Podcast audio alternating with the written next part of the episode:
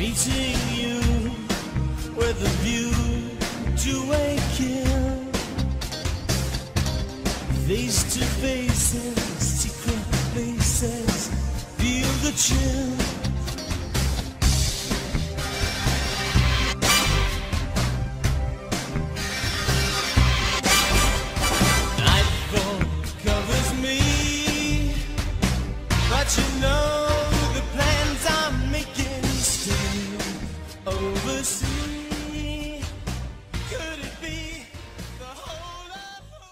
Hello, welcome to Gale Boys, the podcast you're listening to. I'm uh, joined as always by my friend and co-host Liam. Hello, everyone. I hope everyone's been, you know, doing okay. You know, and uh, you know everything's. we- We've been doing our own things, and a lot of things have been happening in the world, such as um, something that I did not expect at all. Um, we're recording this on Friday, so we've had time to actually get some information about what happened. But uh, on Monday, uh, bow tie wearing evil newsman Tucker Carlson um, was fired. Just just fired, no real reason given. Just uh, they were promoting his show that morning, and then by the afternoon they said his ass is out of here. So I was uh, I was very surprised because Tucker is like the golden boy of Fox. His average viewership is like three million every night, so he's like not only Fox's golden boy, but he's the number one highest viewed uh, pundit out there. And to just like pull him unceremoniously, I saw his um last minute of his show, and he was plugging like um one of his dumb originals, like what's it called, uh, Let Them Eat Bugs which is part of that like dumb right wing thing of live in the pod, eat the bugs. yeah. And like the final thing he says, like literally says, is "see you next week," and then uh, and then uh, goddamn Peter Murdoch pulls the uh, the rug out of him. That's It what I knew. funny. As soon as I saw that, I like they said we parted ways. That's why I knew he was fired because you don't say that shit. Like if you know you're not coming back Monday, you're you're gonna do something interesting. But no.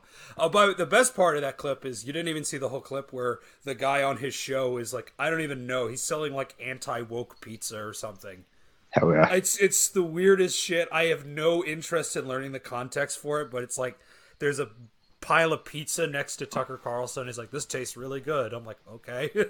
Yeah, that seems to be like a like a real bugbear for uh, specifically American neocons, non-woke products. Was that like that ultra right-wing beer that got announced like last month? And it's like we- we- we're essentially like doing the Zizek thing. We need our own version of capitalism without any of the uh, like icky uh, liberal ideology attached to it. My favorite part of that whole beer thing was they had a brewery. They were getting ready to start production, and then the brewery saw the ad. I don't know if you saw the ad for this beer, but it's Yeah. incredibly fucked up. And they rightfully said, "Yeah, we're, we're not going to continue with this. Go find another brewery."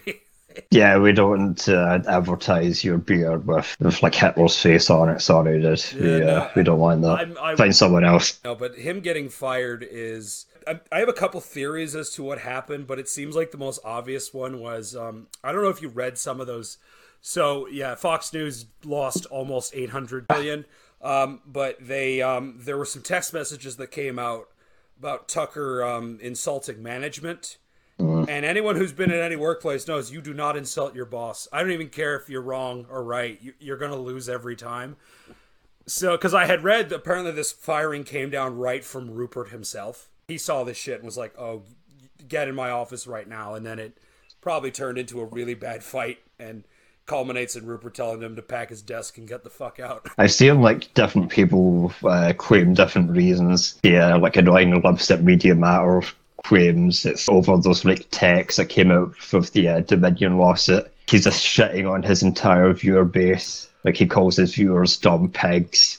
Um, my favorite is um, do you know who Sidney Powell was? I know who Sidney Powell is. He called her, um, um, Like a dumb cunt. yeah, he called her like right after he after he had her on her show, it was like, why is this like dumb cunt here promoting this bullshit conspiracy? I Like, mean, the facade is gone. Uh, I can see the problem with that with the the network, but I really do think it was just down to him insulting management.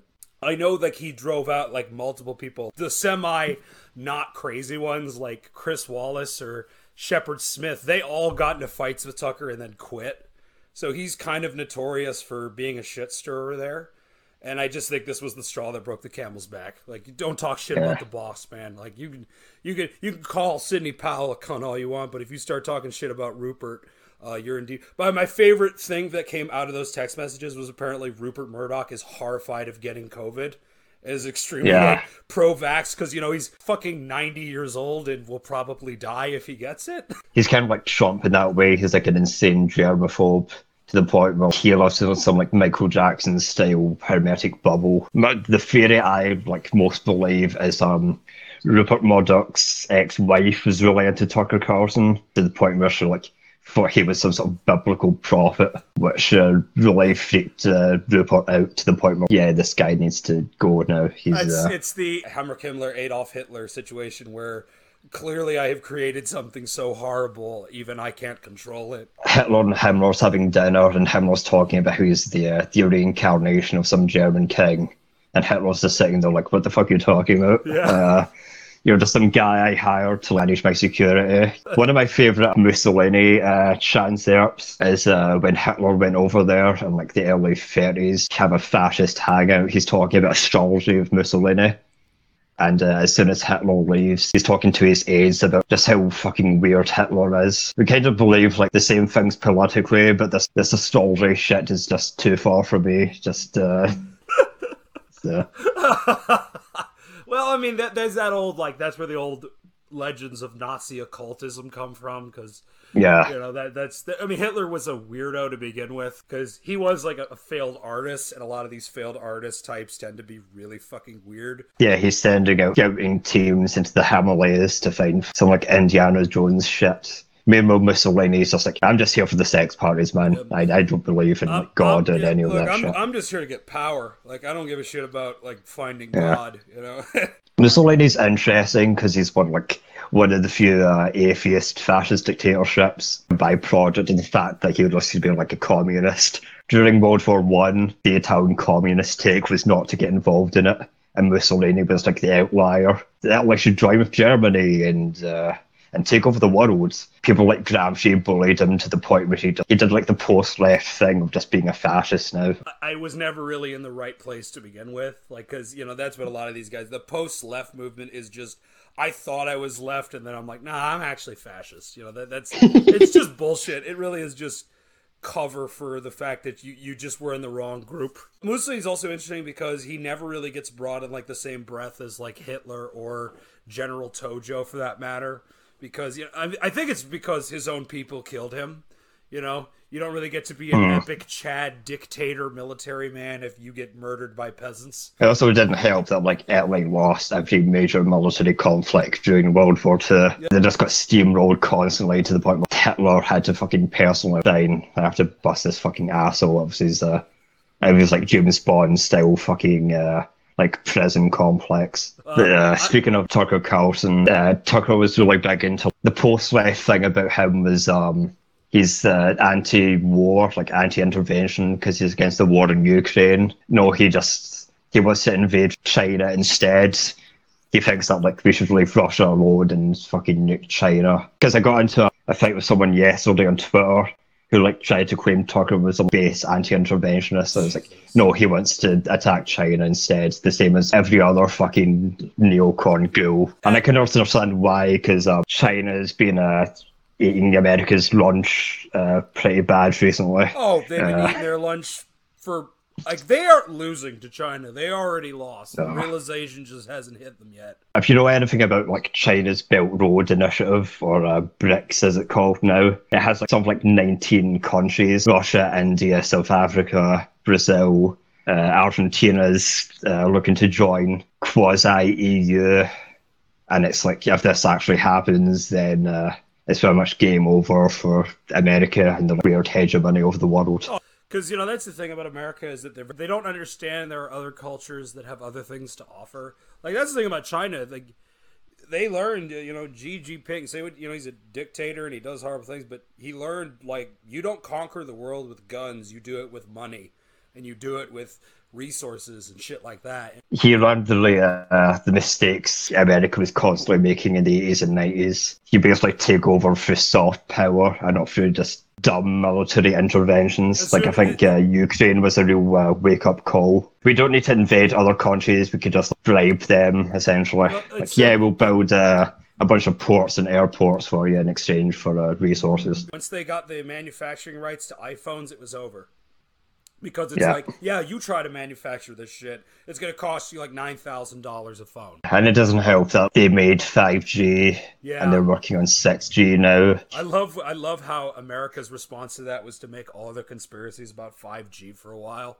like you remember that during like the beginning of COVID, 5G conspiracies were fucking huge. It was like fi- one of my favorites was like 5G towers create uh coronavirus. We had um, a 5G tower near me was set on fire uh, like two years ago because of that. It's like a dead meme now. The, It's uh, a, it's a dead the, meme. the QAnon guys have moved on to something else now. I don't know what. I wonder how they feel about Tucker getting fired because I think they kind of liked him. I think he was kind. It's just weird as hell because he's seen as this self-made man. He's the fucking like son of the guy who founded Swanson TV Dinners. You know, he is as neocon baby rich boy as you could possibly get. This whole like uh, base nationalist thing is fairly recent for him as well. His early career was on fucking MSNBC with Rachel Maddow, for fuck's sake. was- Famously got on well with Maddow back in like the early 2000s and she was like an out lesbian then. So this idea of like, oh, he's some like based homophobe, he only decided to take that turn four or five years ago when he went to Fox. He's a fucking chameleon.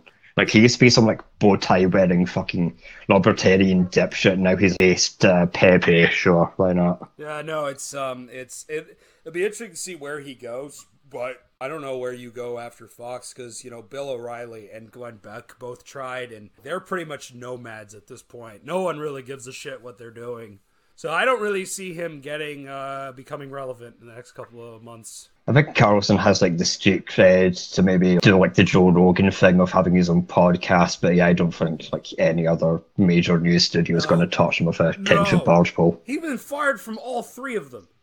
He, like Ooh. the only chance he has is to go fully independent. But like that, uh, God, a Tucker Carlson podcast would be the only way that would be interesting is if you get guests who are completely incompatible with him. I would, you know, I don't wish him the best. Fuck him.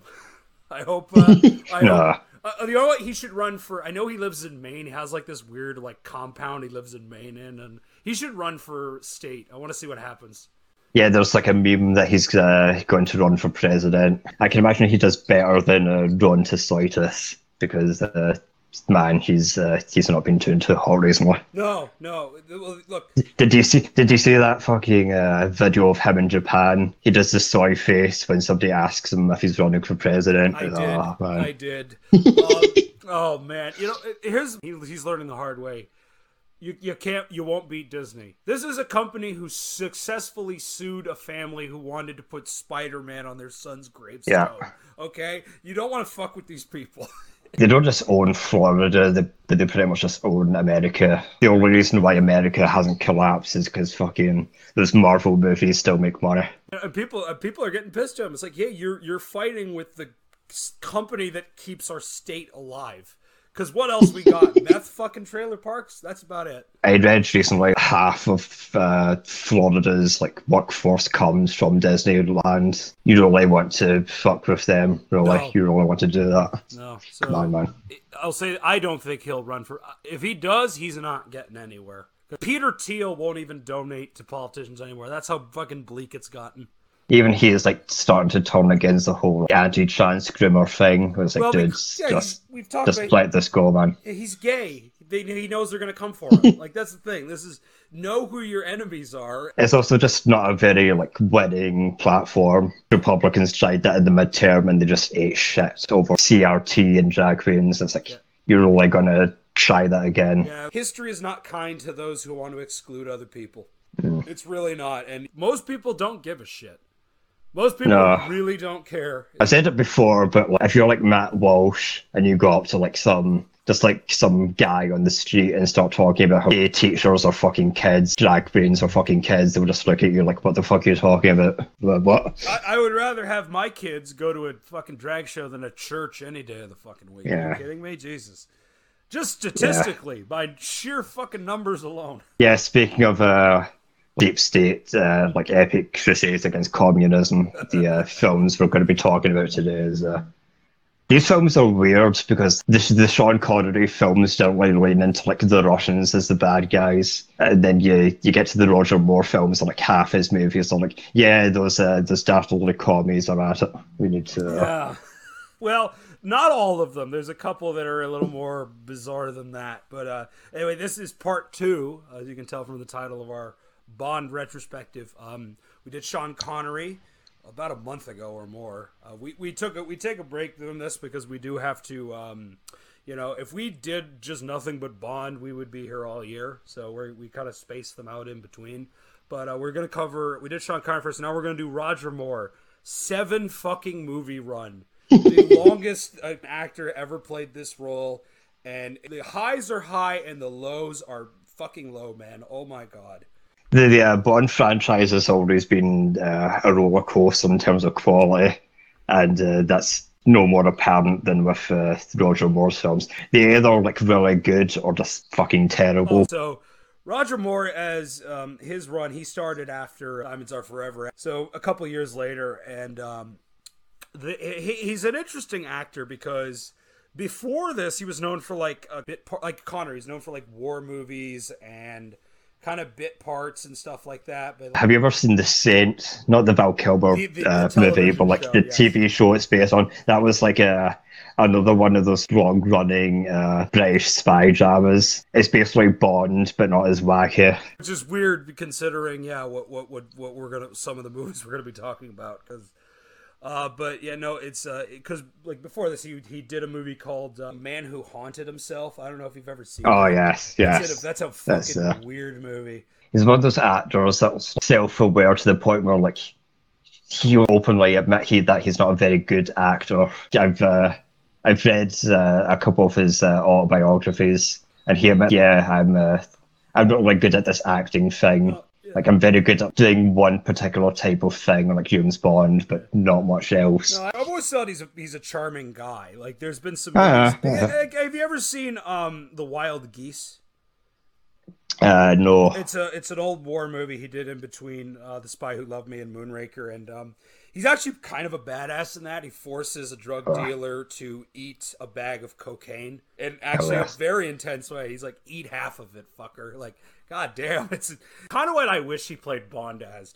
That's what I wish For Your Eyes Only Bond was like, just real fucking hard edged, pissed off. But but anyway, so he starts his run with um, Live and Let Die, which is man, um, this is a fucking bizarre movie. Even like just the pitch of it, it's Bond meets blaxploitation.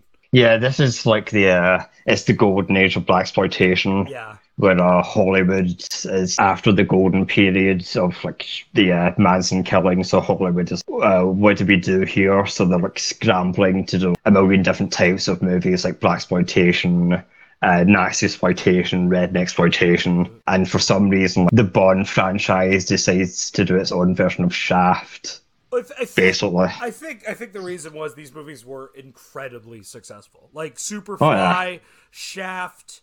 You had you had other like smaller hits, Hammer, Across 110th Street. Like these were films they they were made cheap and they did very well because a they were made for a specific audience and a lot of them are pretty damn good. Like there are some oh yeah, pretty there's some pretty rough ones out there, but usually a blaxploitation film it delivers a pretty good exploitation experience, like, like Blacula. Like for as Oh, ridiculous that movie is, it's a fucking awesome movie. Like so I could see them thinking like, all right, let's because they cast Yaphet Kotto as the villain, so they're like, and he was in a whole bunch of those, so he's clearly yeah. clearly Uh, chasing Truck that. Turner is probably the most famous one he's in. He's like Oh. he's basically playing the same guy in that like evil drug baron. I fucking love Truck Turner. That movie's amazing. he fucking Isaac just Isaac Hayes seduces a woman with a six pack and a bucket of KFC. Uh, Fucking awesome film. But Live and Let Die is um I kind of enjoy it as a movie. Bond running around because that's another thing they there's a lot of trend chasing with these movies. One of the other things they chase is redneck exploitation because they do a lot of the um um, uh, Smokey and the Bandit, the cop who's like a secret agent on whose side? like, like it's so clearly like this is probably the most. Actually, no, Man with the Golden Gun's probably worse, but like th- these Yeah. two films are like because Bond always was chasing trends, but this is like the most. Your dad is Bond. He's fighting drug dealers. He's fighting voodoo priests in the middle of the jungle. this this Sheriff J.W. Pepper character was great because of like of all the characters to bring back, you bring back the like evil redneck for a uh, man for the golden gun, really. Him of all people. I I, Yeah. I I love that. I do love him in this movie. I don't I don't care for him. In Oh, he's great. I don't. Man for the Golden Gun's just bad. He even he couldn't save it. But yeah, Yaphet Kotto is the villain, and he was a very popular actor in the blaxploitation community. So, and it's also kind of funny because I think this is the first Bond film with a mostly like not mostly black cast, but more than just one guy who just shows up. I'd say it's like a mostly black cast. Like all of the villains are black anyway. The bad guys in this are weird. Oh. You've got Yaphet Kotto playing a dictator of some fictional uh, Caribbean country, and he's also like a Harlem drug kingpin, which is weird. I don't know if you've ever uh, read the book to this. It's fucking weird because um, it has the Mr. Big character in it, and he's like the main bad guy. He's like a banker with um for the Russians, but here he's some voodoo guy. Like he's surrounded by fucking like voodoo priests, and he believes in all that shit. Yeah, the, the second Yeah. in command, um, uh, Baron, the um, you know who he is. He's the guy in white makeup, the hat. He actually worked as a um, a costume designer before this. He worked on The Wiz, then becomes a pitchman for Seven Up, basically playing the character he plays in this movie, the Uncola. like it, and his death in this movie fucking rules. He gets thrown in a coffin full of snakes. The uh, the deaths in this are uh, probably the dumbest out of any Oh. Bond film. Oh, just like Yaphet Kotto fucking uh, oh my god! he swallows what's that like a shark uh, like a- a, shark It's- bullets. It's, supposed to and, uh, expand the shark to blow it up, and then Yaphet Kotto eats it. And, and turns into a balloon for some reason. yeah. just pops. So much weird Yeah. shit. And by the way, also apparently the, the by the credits, also the the henchman, the white. yeah, the Baron is uh, Apparently not alive dead. again, which is He's uh, one of the few yeah, yeah. villains who's canonically not dead by the end of the movie. this film has weird supernatural elements to it, which are like actually real. Like the fucking Baron's alive at the end, and it's like, what am I supposed to take from this? Uh, is magic feel when James Ma- Bond? Okay. I mean, he does. He May does. well he fun. runs across the river of crocodiles. That's a that's a great Yeah. stunt because those are real crocodiles. Hell I've actually seen footage of the stuntman trying to do this, and it's actually terrifying because he fails a couple times, and the crocodiles are not happy about him jumping on their faces. Yeah, crocodiles are uh, very solitary animals. They really don't like uh, being rounded into farms uh, in the hundreds. So uh, I can imagine trying to use them for stunts would uh, go pretty poorly. Uh, yeah, I actually enjoy the film. It's absolutely ridiculous, but it's kind of the fun kind of ridiculous where enough weird shit happens in it that you're not that you're not bored. You know, even though like yeah, magic's Yeah. real and Yaphet Kotto's a Caribbean apparently a Caribbean drug dealer who's very obsessed with dealing drugs in Harlem. I don't know mm-hmm. why, but th- that seems to be a running theme. But again, they really wanted to like make this movie for that blaxploitation audience, and it might have worked because it was a pretty big hit. It doesn't help that the lead is some like poncy white British person. So yeah, also, I can imagine. also, if you want to have a good blaxploitation film, you get like Curtis Mayfield to do the soundtrack, not Paul McCartney. Fuck yeah. You know, you know, you know. I don't like that song though. Uh, Love and Like Die Oh, is uh, great one of the more interesting soundtracks. There's some Yeah. good theme songs. Uh, this is when the theme songs start to become a big part of the Bond like brand. And there's some Yeah. damn good ones uh, on this list we're gonna do today. Uh, yeah, Live and Not Die is a. It's not top shelf Bond, but it's interesting enough in its own terms to be worth a watch. Yeah. And I, I It's it's a good time uh, on like its sequel, which is uh, borderline unwatchable to me. Uh, Man the Golden Gun. Uh, Oh, so so yeah, this movie. So we chase blaxploitation, and that was successful. So what's what else is going on? Well, uh, kung fu movies are huge now. The Shaw Brothers are now in full swing. Uh, grindhouse screenings of these movies are, are, are real. So like, like one of my favorite stories is this movie called The Seven Grandmasters.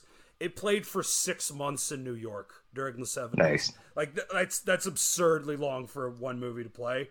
So they thought like hell yeah, let's let's capitalize on that. But It's less like the Shaw Brothers or any like half decent low budget kung fu movie. Or more like a Roger Corman film shot in the Philippines. And it's probably the uh, like Bond film where like book translation is probably, with the exception of Moonraker, is probably like the least faithful to it. Oh, yeah, Because uh, because uh, Man with the Golden Gun takes place after uh, uh, You'll Live, uh, yeah, You'll Live Twice, and uh, Bond's whole thing, he gets MK altered by the Russians to kill M at the start of it before he gets snapped out of it. To take revenge, he goes off to kill uh, Scaramanga, who's like a gay assassin for the KGB. That's technically the final Bond book.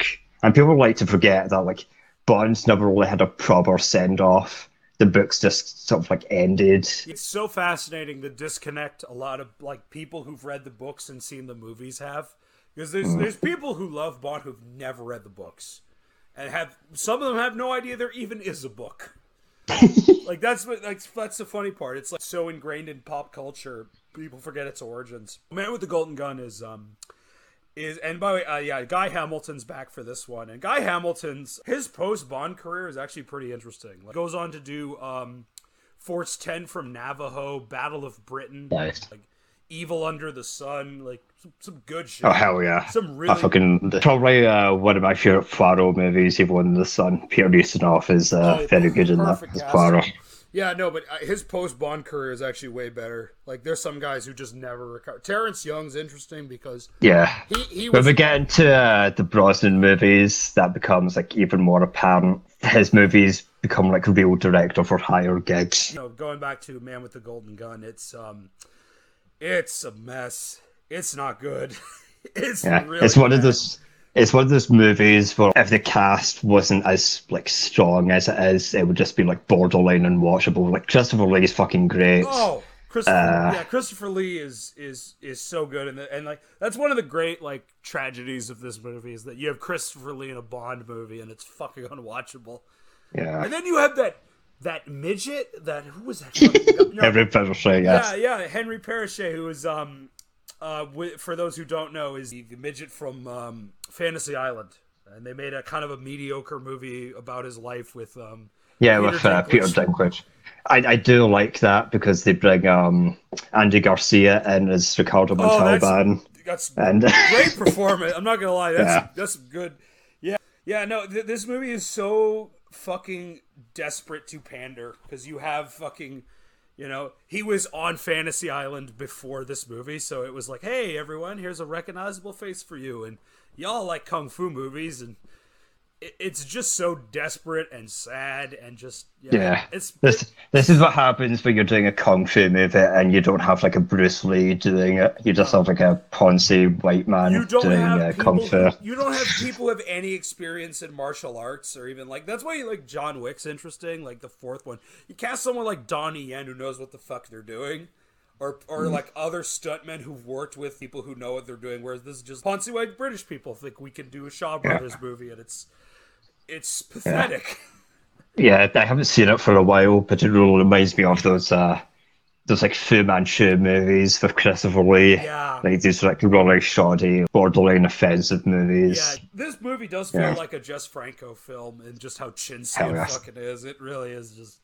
It sucks. Yeah. this movie. And it into uh, one of the few Bond movies to not do that hot at the box office. Like No. Bond was in a real tight spot around about this time. it didn't do well, rightfully so. But um, so after this, though, and this is what I mean quality wise. So we have this movie, which sucks, and then right after this, we have honestly my favorite of. Uh, we're gonna have some disagreements, but my favorite of uh, Moore's run, The Spy Who Loved Me. I just love how like this is probably the film that. Well, first of all, we have New Blood. Lewis Gilbert's involved with it, who. Before this, actually did Alfie. He was doing like uh, weird Michael Caine dramas, and now he's he's doing Bond movies. He did a Moonraker as well. Yes. and it's just basically the exact same movie. But uh, No, it really is like evil billionaire wants to destroy the world. Submarines and like spaceships. It's just the exact same. Like okay, Well, I think also I think also it's just there's a lot of globe trotting. There's a lot of bright colors, and that's kind of why I, I like this movie because it is. It's very- good, yeah. It's very light. And, it's not great, but it's very light and fluffy. It's it's it's a fun time. It doesn't have the, and I think again, it's like that's what I wish like most modern escapism was. It had it, like even they don't have the style this movie has because there's some really cool looking shit. Like the, some of the set design and like they really Oh, use the sets are great. they use the locations well in this, and um, I also love the Bond girl in this too. Um, Barbara Bach, she just she's one of the few Bond girls who actually like. Yeah. It made me think of on Her Majesty's Secret Service the way they they play off each other as opposed to it just being one versus the other. Yeah, she's not just arm candy for Bond. She's basically his Russian equal in the KGB. She like actually knows how to handle herself. She's not just some damsel in distress Yeah. like a good chunk of Bond girls. But uh, yeah, it's uh, I would say it's a good movie. It does like all the Bond tropes right. Uh, some of those sets are great. Did you um know the Stanley Kubrick connection to this? I am very aware of the Stanley Kubrick connection to this. So uh, I think it's the um, the Liparus set and the uh, like the uh, the giant tanker, which is like the final set piece. Lewis Gilbert was having a hard time like trying to light it because the set is so big. And uh, Stanley Kubrick was filming. So I think it was 2001. He was doing like right next to it on the set, and uh, he brings Kubrick in to light the movie. And uh, I don't think Kubrick gets like a like proper credit, but it's like well known he is one of the reasons why the uh, the end of that works so well. I think it was Barry Lyndon he was filming. Ah, yeah, about London. Barry yes. Lyndon. It was Barry Lyndon. Uh, correction, but uh, by the way, the film that would cause him to never leave England again, uh, possibly because the IRA threatened his life. Uh, Yeah, they know how to hold a grudge. yeah. Also, also, it's, I think the reason he lit it so well is because he was using NASA grade equipment when making Barry Mm-hmm. Lyndon. Because there's like stories of him like using these insane fucking cameras and lenses that he got on hand from NASA. That's where the the rumor comes he was responsible for the fake moon landing. yeah, the moon landings. Yeah, Yeah, so I think that he gave them some of that equipment. Like, hey, here, re- take this for like a couple days, and I'll uh, I'll run cover for you. I think uh, him and Hitchcock very early approached to direct Bonds, but they just had like no interest in it. Got it. Yeah, Kubrick's interesting because it's like, yeah, have my uh, have my NASA grade lighting uh, rig to do your movie, sure. It, I think it's the one I've revisited the most. I find uh, we'll get into it when we get into it because it might turn into a fight, but we'll see. but, um, uh, after this is Moonraker, uh, and this movie's honestly the production's more interesting than the actual film. Again, uh, Bond chasing trends. Uh, a little known film called Star Wars came out around at the same time, and for some reason, Cubby Broccoli was like, you know what we should do? Uh, stick uh, Roger Moore in space. That'll be funny, right? Bond was uh, it was fantastical, sure, but it was never like, let's go into space and have fucking laser battles. Uh, come on, man. I think I think also it, it's funny because you know this is a cash in because the way uh, the Spy Who Loved Me ends is Bond will return in For Your Eyes Only, and that movie doesn't Yeah, come out for another four year, four or five years. It's another one that's like book trans- uh, translations where uh, Moonraker, the book, is basically just like a nuclear missile yeah, that uh, Hugo Drax is like an ex-Nazi wants to use to blow up London. Whereas in the film, it's a giant fucking like it's a 2001 style space station. no, no, it's an ark. They don't say he's a Nazi in the movie, but he wants to build a master race. like they, they try to keep that element in the book in it, but they won't say on a Nazi, which is a really I just find it bizarre because you, do, you throughout the film you're not supposed to think he's a Nazi because the movie's not saying it, and then it's like I will build the master race. Like oh boy, Yeah. It's part of the whole like Operation Paperclip thing of Wernher von Braun. It like builds fucking uh, rockets for Hitler, then fucks off to America and helps them win the space race. We can't really talk about the fact that this guy was like a colonel in the SS. He used to um he used to run like a slave labor camp, and he would shoot people that looked at him funny. So yeah. There's an interesting connection to this uh, movie with another film, uh, Day of the Jackal. Uh, Michael Lonsdale plays Hugo Drax in this film, and he's in Day of the Jackal. And what happened was, very famously, Roger Moore was picked to play the Jackal, and thankfully, that did not happen because that movie would have been terrible had he, you know, actually decided to do that. Yeah, we get uh, good old Edward Fox, and like one of his few actual movie roles. His uh, like overall filmography is like very weirdly small. He does um Never Say Never Again as well. Yes, he's uh, in- going back to Bond. He's Uh, in, yeah, he's also in Force Ten from Navarone, which is uh, that Nice. ca- the whole cast of that movie's fucked up. It, I just want to read the cast list for you just real quick. This is off topic completely, but uh, this is insane. Okay, Robert Shaw, Harrison Ford, Barbara Bach, Edward Fox, Franco Nero. Carl Weathers and Richard Kiel. What the fuck kind of Ah. this is dartboard casting. Jesus Christ. I don't know the best type of casting. Like, Oh. yeah, get uh, like half the Bond actors in here with uh, Franco Nero, sure. I think I think everyone has you know it's kind of a weird like friendship everyone has. Hey, we all worked on this shit together. You want to do my weird? And that was like Robert Shaw's last movie too. Like he Yeah, was dead yeah. before that movie comes out. Yeah, it's not good. Uh, also, uh, Edward Fox is in the uh, 90s Lost in Space movie Yes, he is. for uh, like But, 30 seconds. yeah, he's also he's also. Oh, fuck yes. God damn, that's a that's a fucking nightmare. we, we might we might have to do that as like a fuck it episode because I uh, I actually watched that again recently Oh. and some of the shit in it is Oh, just man. what were you thinking, man? it's great because it is just one of those like movies where just nothing about this makes any sense. It really was like just okay, sure, we'll cast William Hurt, Gary Oldman, that schlubby guy from Friends. Uh, we'll hire the director of Blown Away and Predator 2. Sure, like it was just everything involved with it is just wrong. It's fucking fascinatingly bad movie. But uh, going back to yeah, going back to Moonraker before we lose our minds here, but um, this movie cost thirty four million dollars in nineteen seventy nine. So this was like one of the most expensive movies ever at the time. Yeah, and you could tell because final act is very uh, effects heavy. Yeah, Like there was uh, a lot of explosions, a lot of miniatures getting blown up. I do love the production design of this movie. I love the way the spaceship looks, and I will, like I said, Lewis Gilbert, I think had a really good eye for Bond because he, he he just made these movies look really really good. You know.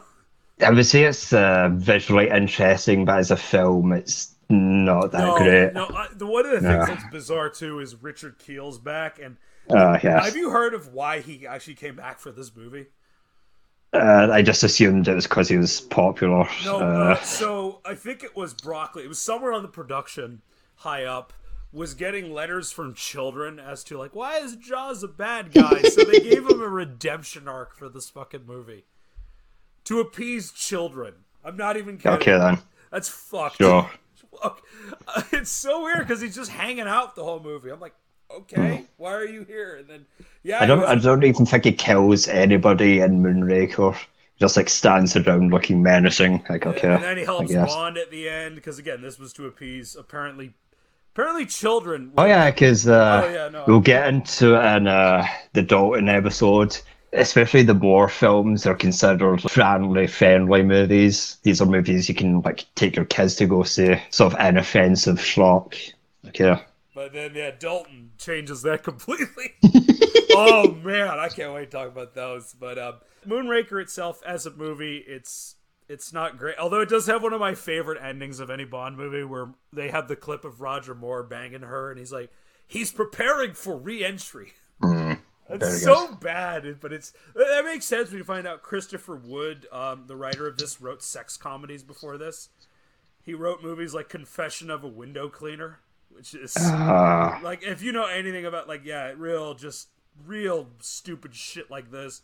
And I know yeah, the, Britain never really had its own like weird Hollywood phase of like blaxploitation or kung fu movies. Instead, we just did sex comedies, yeah, the Emmanuelle movies as well. Michael. If you've ever seen any of that's them, how Michael Winner uh, made his money. He made his money through Wow, sex yeah. comedies. That's how he became the director of Death Wish and then a restaurateur. If you're British, you know who Michael Winner is. Like he's such a bizarre He- character. Even if you haven't seen any of his movies, you've seen those fucking uh, life insurance commercials he did. Oh fuck those commercials so much.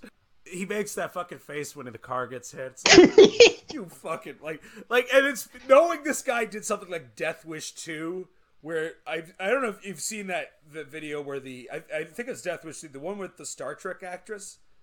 Yeah, Marina about Sirtis. how She's hard uh, it- yeah, she was crying, and Jonathan Frakes is just looking over like, oh my god, like Michael Winner just ab- verbally abused this woman. Yeah, like uh, completely impromptu in some Star Trek convention, and Jonathan Frakes is just sitting there, with eyes bulging out of his head. Uh, yeah, just wow. yeah. I love uh, Star Trek conventions. Like I've never been to them, but they're like such a weird concept. Uh, one of my favorite Comtown bits is when Mullen got into a like a Twitter fight with one of the actors from a Voyager. Or was it like oh, was uh, Ensign Kim from Space China or regular China? And the actor's like, uh, "What do you mean? Like, oh, Ensign Kim's uh, Chinese, right? No, he's uh." No, he's Korean, and it's like, no, he's not. Like the writers wrote him as a Chinese guy. Oh, oh, that's so funny. Yeah, Moonraker is just kind of a what if movie. It's um, it's like I said, uh, the produ- It was also the most financially successful Bond film it, until Skyfall. It was the highest grossing Bond film. Yeah, it's weird because uh, again, it's like not a very good film, but I can imagine like, oh, you like Star Wars, uh, you'll like this. I mean, then, it's a huge. then, It was yeah, a huge okay. production. Had all this crazy shit going on in it. And I get, I get the value of spectacle at the time. So, but after this, And it's- uh, its its follow up is uh, surprisingly down to earth in comparison. No, this is uh, this is um, this is easily the most interesting of all the Moore films because it's the most subdued, but it's also I think the most interesting in terms of like Moore's acting and some of the story beats and yeah, it's for your eyes only. Uh, for everyone, um, Moonraker just came in like we got to make a shitload of money. So, but yeah, this is the one everyone put their work into, and it was also John Glen's first Bond film. He would go on to do um, the rest of them after this. He and then he would go on to do the two Dalton films, and um, he's easily, I think, the most interesting Bond director because you can see his progression throughout each movie. Because I think really deep down he wanted to be like an '80s action movie director. Yeah. This is kind of him just starting out. He worked as an editor on Bond before this, and um, it's it's easily the most down to earth. But even then, it's still ridiculous. Remember that fucking fight scene in the hockey arena? like, what, what the fu- like? It's supposed to be this like like th- that's my problem with this movie because whatever my your feelings on like the Spy Love Me, at least it's consistent in its tone. This one's a little more like we have him going to visit his dead wife's grave. And then we have that, which by the way, uh, reference to On Her Majesty's Secret Service, which is proof, like, no, it's interesting how Uh, it's interesting how when we we'll get to that. That's it. That's the last episode of this this mini series that we're doing. But it's so interesting how that movie, throughout the course of these films, becomes more and more apparent and more and more visible. No Time to Die straight up uses score from that movie. It's easily like the best Bond. It's, it's not my personal favorite, but it's easily the best movie, which is why we're doing it last. Yeah. But uh, yeah, um, For Your Eyes Only is my favorite Moore film because it's the only Roger Moore film where he actually like has to act Yeah. and do stuff. He actually has to like emote and like that scene where he fucking um he like kicks the assassin off the cliff. The darkest moment from any of his movies. yeah. It's like a real fucking like, as you said, John Glen's interesting because he's easily the grittiest of the uh, Bond directors. Very clearly wants to be like an 80s action guy, but can't relate into the Dalton years. And there's some great like when he I kiss a guy off the cliff, and there's some there's some real good like when the car falls down the cliff. It's it's shot very subduedly, like it's like you're just watching these guys die. It's a lot more serious than you'd expect after what we've seen before this, but yeah, no, Yeah. the the movie itself though, I I hate the tone of this film because we open with the the, the him going to see the dead wife, and then the And not Blofeld is there, yes. the fucking helicopter chase. Like what? What the fuck? Like I, I, I feel like they they had to put this in. Glen would not have put this in unless he had to, Yeah. because Do, do you actually know why the the not Blofeld scene is there? Like I- the behind the scenes reason? I mean, I, it's because um uh, Never Say Never Again is uh, going into production as uh, as this movie is coming out. The whole Blofeld like copyright story is interesting. The guy that co-wrote that book with Fleming, uh, Kevin McClory, uh, for Thunderball, which is like the first uh, Blofeld book. After Fleming died, he basically took the rights to uh, not only Blofeld but Spectre, because originally Blofeld was going to be the bad guy in The Spy Who Loved Me, but because of uh, copyright shenanigans, they had to get um, someone else in there. So uh, this is basically a fuck you to Kevin McClory. Like, yeah, we're going to kill off uh, your bread and butter character. We're gonna chuck you a Blofeld down the chimney as he's uh, as he's in a wheelchair. I buy it because rich producers are nothing but petty. So I completely. but also, I think it is also like again, there's a lot of this attempt to like bring that kind of humor to this darker story, and I just like the only time the comedy for me really works is the whole like the the young girl Clay wants to bang Roger Moore, but at this point he's mm. clearly older and doesn't want to do it. And that's kind of a weird source of comedy for a good amount of this film. Although I, I've said this, the line that he fucking drops here at the end is just one of those holy shit things where he, he's telling her, "I'm." She, I think it's implied she's underage. He's like, "All I can say is never grow up anymore." Why not? well, the opposite sex will never survive it. I'm just like, wow, Damn. damn. Yeah, there's no other response to that. Yeah, it's one of the few uh, Bond movies where Bond himself is like somewhat self-aware. It's like, yeah, maybe I shouldn't uh, fuck this teenager. Maybe I should, uh, maybe I should take up with the uh, like actual uh, of-age Bond girl. I don't think he beds. Yeah. Does he bed a woman in this film? He does, yes. He beds the uh, Greek, um, like her parents die at the start. Yeah, yeah, it's like there is a Bond girl uh, in this movie, but like her story arc gets tied up within the first like twenty minutes, so she Yeah. just kind of becomes redundant. Like, yeah, I can understand why you don't care for this because like there are some like weird plot uh, beats to it. Um, Julian Glover isn't that interesting a bad guy. Another um, could have been Bond actor Julian Glover. Yeah, Uh, I think he. Yeah, he was in the running at one point, and uh, yeah, Julian Glover as an actor is actually. Oh, he's great. I've always enjoyed him, and I, I just don't think he was given. The character itself isn't that interesting. I find like Nah. he doesn't like License to Kill does this whole archetype of like the Bond guy just wanting just being an asshole who wants power and money. Does that better than I think this because I just don't Yeah. think Julian Glover's just given much to work with outside of like He's he's probably a better Bond bad guy in uh, Last Crusade. Now that I think about it. Yeah, I, I respect the film. I think there's some beautiful, great stuff in it, but I just don't think it comes together as a whole Hmm. movie. It's a movie of great parts rather than like a whole great movie, and I just find that fr- I find this kind of movie frustrating. It's like, damn it, like Yeah. It's it's also one of the few uh like of the time Bond movies that doesn't have John Barry scoring. It has um Bill who the fuck did the uh, score? Bill yeah, uh, Bill Conti. Yeah. yeah, which is I like I do like the score, but it's very weird. Yeah, it's not a Bond Uh, score at all. Um, although I, No. I love the theme of this movie. So Oh, good. it's great. It's so good. Who? give me a second here. Uh, who sings it? Um, Sheena Easton, uh, another uh, Scottish icon right there.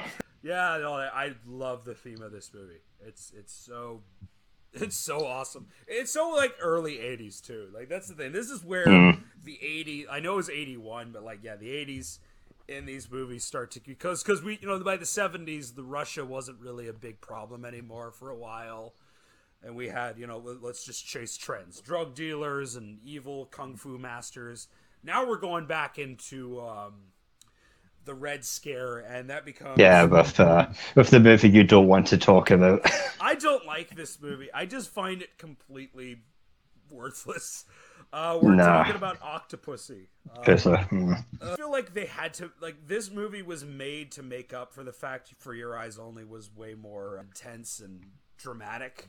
So like let's just double down on all that other shit. And everything happens and yet it feels like nothing's happened. easily the most disposable bar of Roger Moore's films. Uh, I like uh, Louis Jourdan as like the exiled Afghan prince. He's kind of Yeah, no, that's another fun, oh, but uh, oh, that the whole and Steven Berkoff is the crazy uh, Russian general. He's kind of fun, but uh, the plot just the plot is, The plot just doesn't come plot? together. Is there a plot? That's my problem with this movie. It really is it's like it starts off with like fucking Fabergé eggs and ends with the fucking Russians want to blow up West Germany with a nuclear missile. Like okay then. Uh, it, it, it really was just it, that's what it felt like. It felt like let's just do all the stuff we would have done in For Your Eyes Only and didn't, and we're just gonna do them all at once. Like he dresses as a clown to fucking set them up. That's such a fucking insane climax. Just Roger Moore Yeah. in full clown makeup, and it's supposed to be really intense and like it's like what the Yeah. fuck.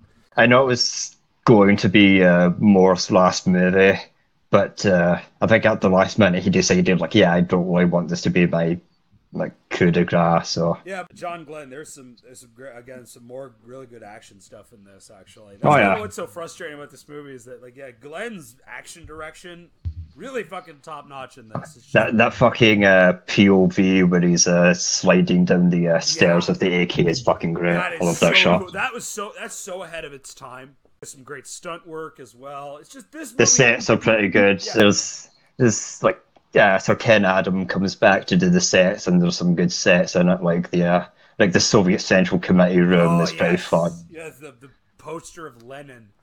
in Yeah, in the background. You know, Lenin. Lenin, did anyone ever hear of Lenin?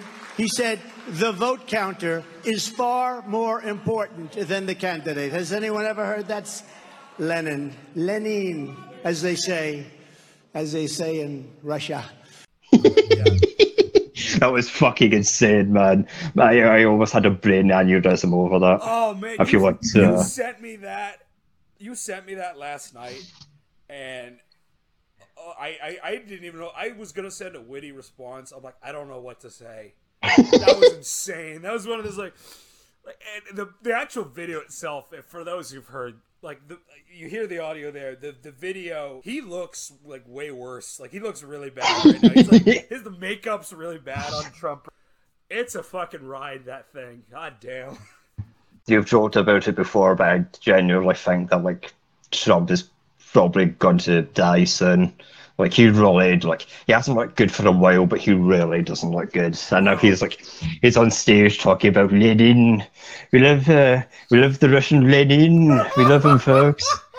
Uh, I'm, I'm I'm gonna start pronouncing uh, Lenin as a Lenin now. Just uh, Lenin. God it. There was an Alex Jones conspiracy theory where they were poisoning his Diet Cokes uh, before he was going to be president. I think they're doing that now. I think he, Yeah. he was on the money. He just needed to wait a couple of years, you know? God damn it. Oh fuck yeah. Oh, fuck. Yeah, no, God. uh, I know the GOP has been um, really wanting him to die. That's been sort of the going on. Like, Yeah. people talking Mitch about- McConnell's doing the uh, praying for your downfall meme in real life. But uh, yeah, no, going back to yeah, Octopussy. Uh, take of it Yeah. what you will. I do not like. I just find it uh, just Get it out of here. yeah. It, it's it might be fun if you haven't seen it, but I just I just didn't. Oh, It's also interesting because yeah, Mike G. Wilson's now involved too by this point as a Mm-hmm. uh, as a screenwriter. Yeah, this is this is the start of the uh, spot, the Michael G. Wilson cameo. Then we have, I think the most interesting, like probably the film Go, that, going going from one of the most boring to one of the most batshit is Oh, uh, yeah. No, it, I love this.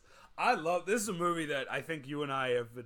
This is kind of one of the reasons we were so excited to do we do this retrospective is we get to talk about this one movie. So it's A View to a Kill.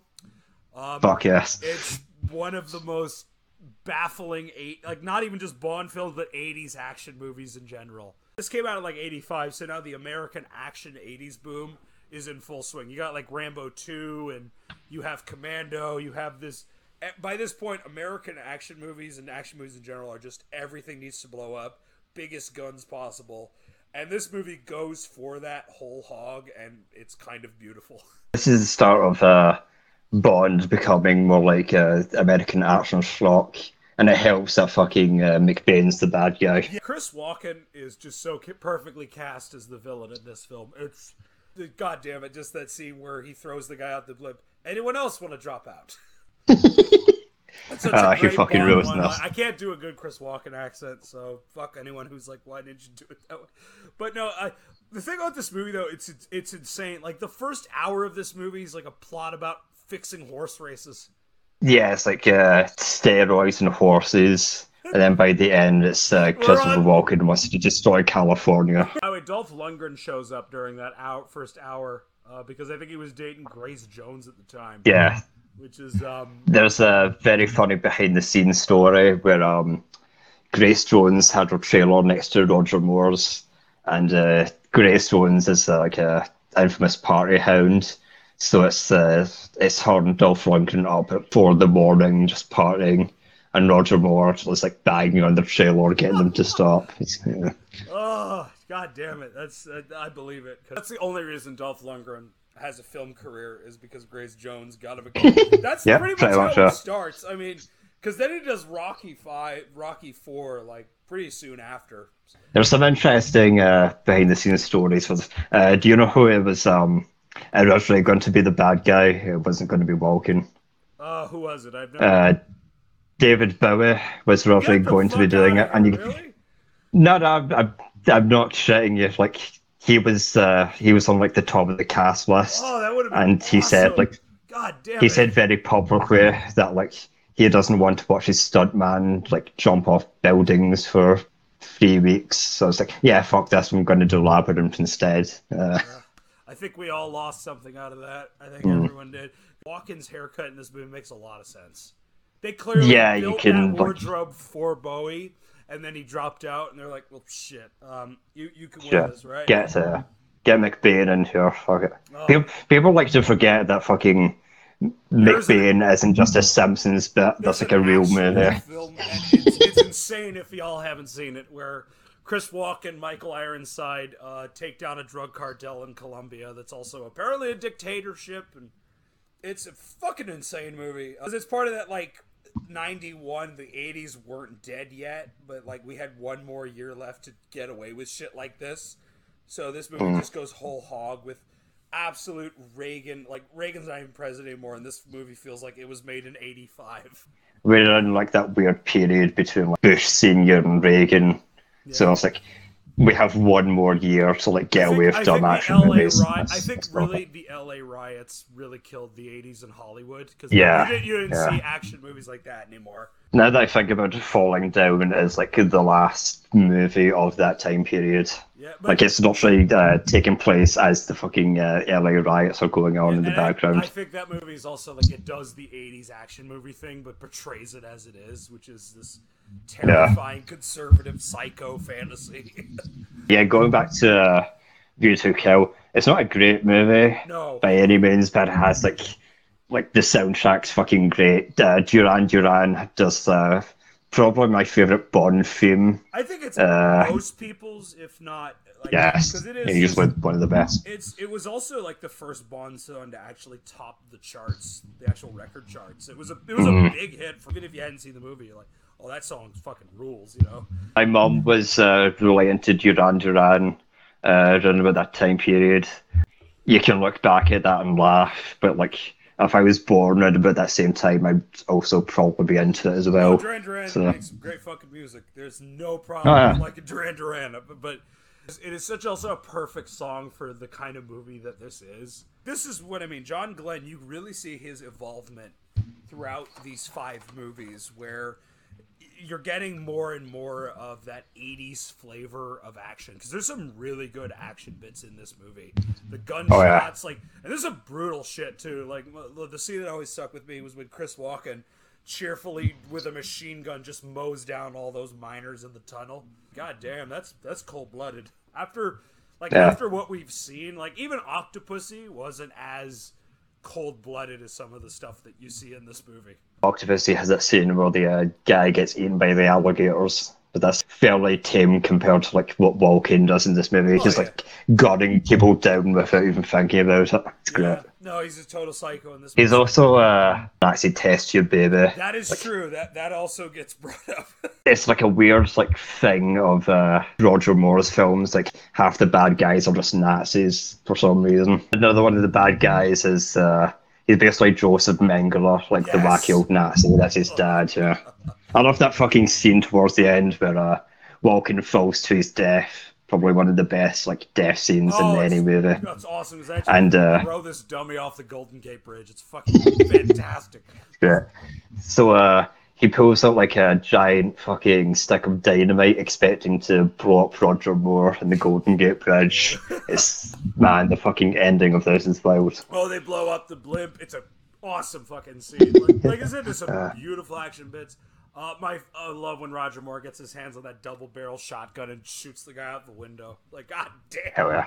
One of the things also that's so fucking insane about this movie because this movie is not good, but it's just totally great schlock. Roger Moore was 57 when he did this movie, Yeah. and he beds four women. One of them at the time, this is one of my favorite fucking like. This is why Roger Moore was like. This apparently was the ultimate low point of his career, because apparently he had banged a woman in this movie who is he was older than her mother at the time. Yeah. Which that's got to be a wake up call that you don't want. You're like, I am too old to be doing this shit. I gotta quit now. I know Moore is on record as like he really doesn't like this movie. Not only for like the incredibly sus shit like that, Oh, yeah, but yeah. uh I was listening to the um the DVDs and Blu-rays have um commentary by him for all of his movies, and he's just talking about like he doesn't really like, care for the excessive violence of this movie, and I can understand why because it's like most of his movies are they're not like ultra violent. They're fairly like They're, I don't say family friendly, They're- but they're like they're violent in a way that is colorful and and Yeah. crazy. There's a cartoonish. yeah, was, car- it's cartoonish. This film doesn't do that. No, It- no. This was a long. Again, this is why this is interesting with John Glen because this is a huge thing in our next episode of the series. This is clearly so he's building up to his masterpiece, which will be two movies after this, and these movies just get progressively more violent as they go. And I do, but I still think this movie is so ridiculous. It's not that graphic, like at least by my Yeah, standards. fucking uh, fucking Grace Jones uh, dummy gets blown up Oh, at the end. Well, I will say this: all this is an incredibly progressive film because it does feature uh, interracial uh, sex scene, which is something that is surprisingly very rare in a lot of Hollywood movies. The scene where uh, Bond uh, beds Mayday is probably one of the most baffling scenes really of like any of those movies. imagine Grace Jones Like- filming that? Jesus Christ! Like this fifty-seven-year-old British man is telling me he loves me. Like that. This is so bizarre. It's completely insane. But also, if you think that the the hero of this film is a fifth is all, put almost sixty, it adds an even crazier aspect to it. It's just He's pretty much a geriatric at this point. Like he's at the age where he can get like a like pensioner's bus pass, exactly. and you expect him to like save the world from these uh, from the evil communists. It's like, come on, man. Yeah, but to close out, I I really I really really dug I really dig this movie. It's not good at all objectively. It's not good. It's kind of a bad Bond movie, but as just total like if you're a fan of action schlock, you, you probably should watch this even if you're not a James Bond fan cuz there's so much weird bizarre shit to enjoy and it really is also a product of its time which kind of like again like just the score and again the, the amount of it i just can't get over the obsession of horse horse race fixing in this.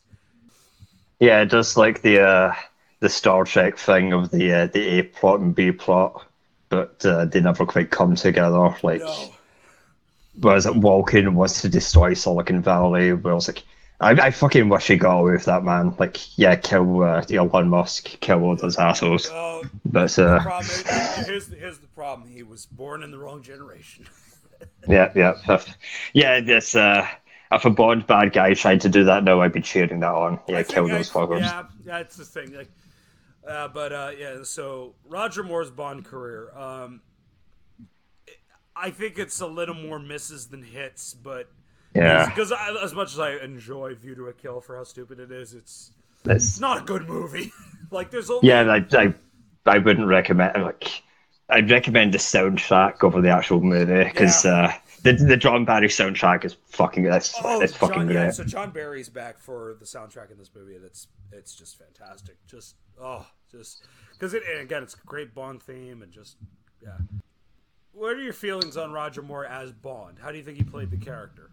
Uh, he's not my favorite, but uh, I can understand what he's doing. Coming after Sean Connery, you have to do something completely different, and I think for the most part, he does a decent job.